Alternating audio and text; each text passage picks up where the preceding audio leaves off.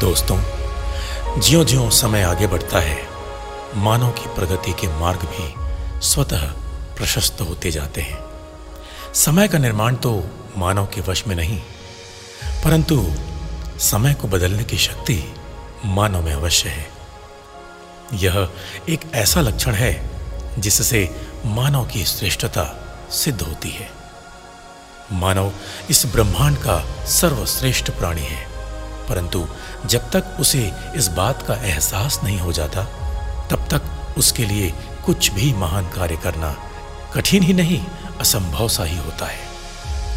दोस्तों, मैं हूँ पोषण कुमार और आप सुन रहे हैं आपका अपना चैनल, मेरी आवाज़ बाई पोषण। दोस्तों, आप सोच रहे होंगे कि मैं यह क्या बता रहा हूँ, पर यह जो एपिसोड मैं लेकर आया हूँ यह निश्चित ही आप सभी को बहुत प्रेरित करेगी।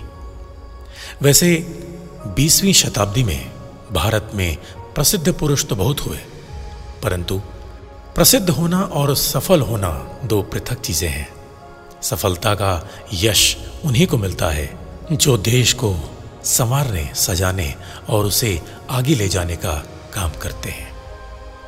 स्वतंत्रता प्राप्ति के बाद ऐसे अनेक महान पुरुषों ने बड़ी तेज़ी से भारत के भाग्य को संवारने का काम किया है। तो दोस्तों, आज मैं आप सभी के लिए लेकर आया हूँ एक युग की कहानी। यह एक पूरे युग का इतिहास अपने में समेटे हुए है और आगे के युग की झलक प्रस्तुत करती है। तो दोस्तों, प्रारंभ करते हैं एक ऐसे ही अद्वितीय युग पुरुष की गाथा। जी हाँ हम जिन्हें बापू कह के पुकारते हैं, वही एक अद्वितीय युग पुरुष के नाम से भी जाने जाते हैं। किसी भी दृष्टि से देखा जाए तो महात्मा गांधी को 20वीं शताब्दी का युग पुरुष मानने से इनकार नहीं किया जा सकता। भगवान श्री कृष्ण ने बरसों पूर्व कहा था कि जब जब देश में ऐसा कोई संकट पैदा होता है, जिसका कोई समाधान दिखाई न दे, उस समय एक युग पुरुष का जन्म होता है। यदा यदा हि धर्मस्य ग्लानिर्भवति भारत अभ्युत्थानम तदात्मान भारत सदियों से पराधीन चला रहा था। इसके पाश से मुक्त होने का कोई मार्ग दिखाई नहीं दे रहा था। भारतीयों का एक समृद्ध वर्ग देशवासियों के कष्टों के संबंध में अंग्रेज़ सरकार के सामने केवल याचिकाएँ पेश करने से अधिक कुछ नहीं कर पा रहा था। यह आश्चर्य की बात प्रतीत होती है कि एक छोटे से देश इंग्लैंड ने इतनी शक्ति जुटा ली कि वह एक ऐसा देश बन गया जिसके राज्य में सूर्य अस्त नहीं होता था। और भारत जैसा विशाल और प्राचीन समृद्ध परंपरा वाला देश भी उसके सामने नतमस्तक हो गया। गांधी जी का जन्म गुजरात की पोरबंदर रियासत के एक कर्मचारी, जिसे वहाँ का दीवान कहा जाता था, के घर राजकोट नगर में हुआ था। उनकी माता बहुत धार्मिक प्रवृत्ति की थी। उनका प्रभाव बेटे पर पड़ा और इस सत्य निष्ठा के कारण वे सदा बुराइयों का विरोध करते रहे। कोई गलत काम कर बैठते तो उसे फ़ौरन स्वीकार भी कर लेते थे। सत्य के निमित्त संघर्ष करने के उद्देश्य से उन्होंने सत्याग्रह नामक लड़ने की नई शैली भी विकसित की, जिसे सारी दुनिया ने स्वीकार किया। विशेषतः इसी योगदान के कारण वे अपने युग से सबसे महान व्यक्ति बने। गांधी जी ने देश की स्वतंत्रता के लिए अनेक आंदोलन चलाए। उनसे देश का कोई भी वर्ग अथवा प्रदेश अछूता नहीं बचा। चंपारण रोलट एक्ट खिलाफत आंदोलन, मजदूरों, दुकानदारों, छात्रों, वकीलों आदि से जुड़े जो भी आंदोलन उन्होंने किए, उनसे वे सभी क्षेत्रों की भारतीय जनता को प्रभावित करने में समर्थ हुए और कांग्रेस के बेताज बादशाह बन गए। यह सब कुछ बिल्कुल वैसे ही हुआ जैसे श्री कृष्ण ने महाभारत युद्ध में स्वयं भाग न लेकर भी पांडवों को विजय दिलवाई। गांधी जी कांग्रेस के प्रारंभिक सदस्य भी नहीं थे, परंतु फिर भी वे इस संस्था के प्राण थे। भारत लौटने के बाद गांधी जी सबसे पहले यहाँ के नेताओं, सर फिरोज शाह मेहता, लोकमान्य तिलक और गोखले आदि से मिले और देश का दौरा किया। उनका सबसे पहला आंदोलन चंपारण सत्याग्रह था, जो बिहार में नील की खेती करने वाले किसानों को गोरों के जुल्मों से बचाने के लिए किया गया था।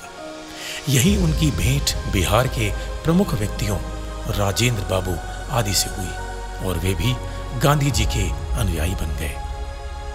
अगस्त 1920 में ब्रिटिश सरकार द्वारा बनाए गए रोलट एक्ट के विरुद्ध उन्होंने देशव्यापी सत्याग्रह चलाया।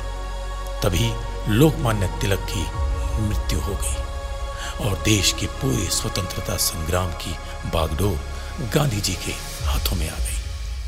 सत्याग्रह आरंभ होते ही महात्मा गांधी जी के कहने पर विद्यार्थियों ने कॉलेज छोड़ दिए।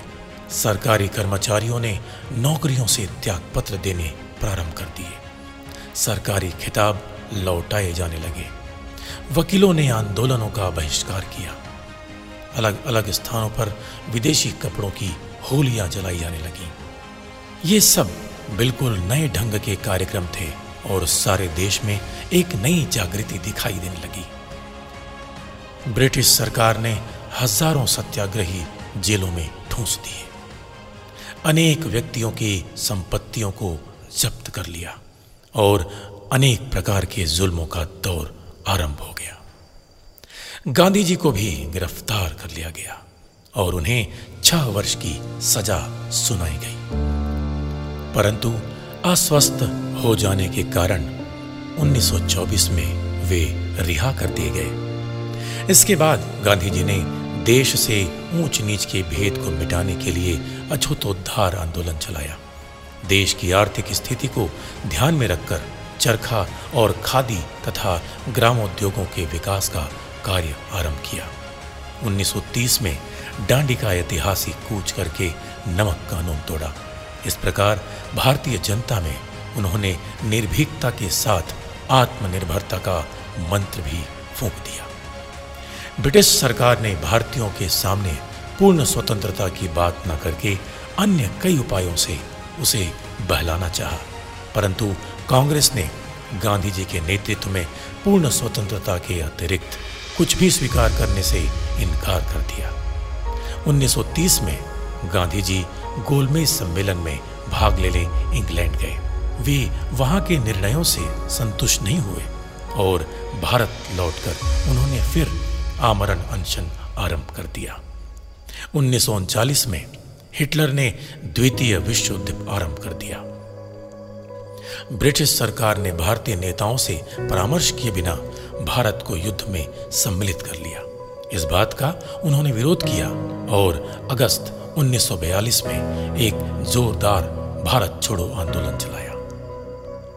युद्ध समाप्त होने के बाद ब्रिटेन के चुनावों में मजदूर दल की जीत हुई। उसने 15 अगस्त 1947 में देश को दो भागों में बांटकर स्वतंत्रता दे दी। दूसरे भाग का नाम पड़ा पाकिस्तान। भारत को आज़ादी दिलाकर और जवाहरलाल नेहरू के हाथ में देश की बागडोर सौंपकर गांधी जी आगे के कार्यक्रम पर विचार कर ही रहे थे कि एक सिरफिरे नौजवान ने प्रार्थना सभा में उनको गोली मार दी। उस समय गांधी जी बिरला भवन, नई दिल्ली में प्रार्थना सभा में भाग लेने जा रहे थे। वे वहीं, हे राम, कहते हुए गिर पड़े। शांति सत्य और अहिंसा का सूर्य सदा के लिए अस्त हो गया। मित्रों, दिल्ली का राजघाट आज भी उनकी याद संजोए है।